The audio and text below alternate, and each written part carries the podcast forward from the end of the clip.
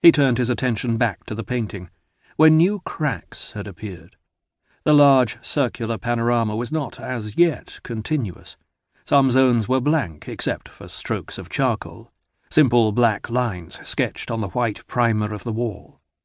The whole formed an immense and disquieting landscape.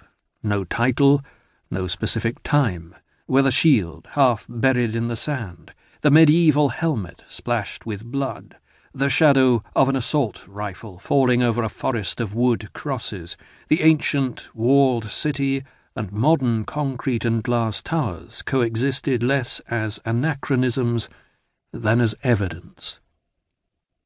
Faulques went back to his painting, laboriously, patiently. Although the technical execution was correct, it was not an outstanding work, and he knew it. He had a good hand for drawing, but he was a mediocre painter. He knew that as well. In truth, he had always known it. However, the mural was not destined to be seen by anyone but him. That had little to do with artistic ability and much to do with his memory, with an eye guided by thirty years of hearing the sound of a camera shutter.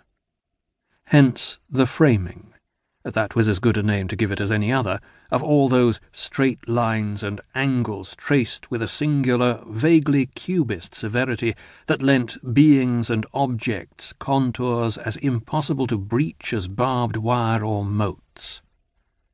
The mural took up the wall of the ground floor of the watchtower in a continuous panorama, twenty-five metres in circumference and almost three metres in height, interrupted only by the openings of two narrow-facing windows, the door that led outside, and the spiral staircase that led to the upper floor that Faulques had arranged as his living quarters. A gas ring, a small refrigerator, a canvas cot, a table and chairs, a rug, and a trunk. He had lived there for seven months, and had spent the first two making it habitable. A temporary waterproof wood roof for the tower, concrete beams to reinforce the walls, shutters at the windows, and the drain that emptied out over the cliff from the small lower-level latrine carved out of the rock. He also had an outdoor water tank installed atop a board and tile shed that served both as a shower and as a garage for the motorcycle he rode down to the village each week to buy food. The cracks worried Faulques. Too soon, he told himself, and too many. They would not actually affect the future of his work, it was a work without a future from the minute he discovered the abandoned tower and conceived his plan, only the time he needed to execute it. With that in mind, he nervously passed the tips of his fingers over the crazing that fanned out across the part of the mural that was closest to being finished, over the black and red strokes that represented the asymmetrical, polyhedral backlighting of the walls of the ancient city burning in the distance.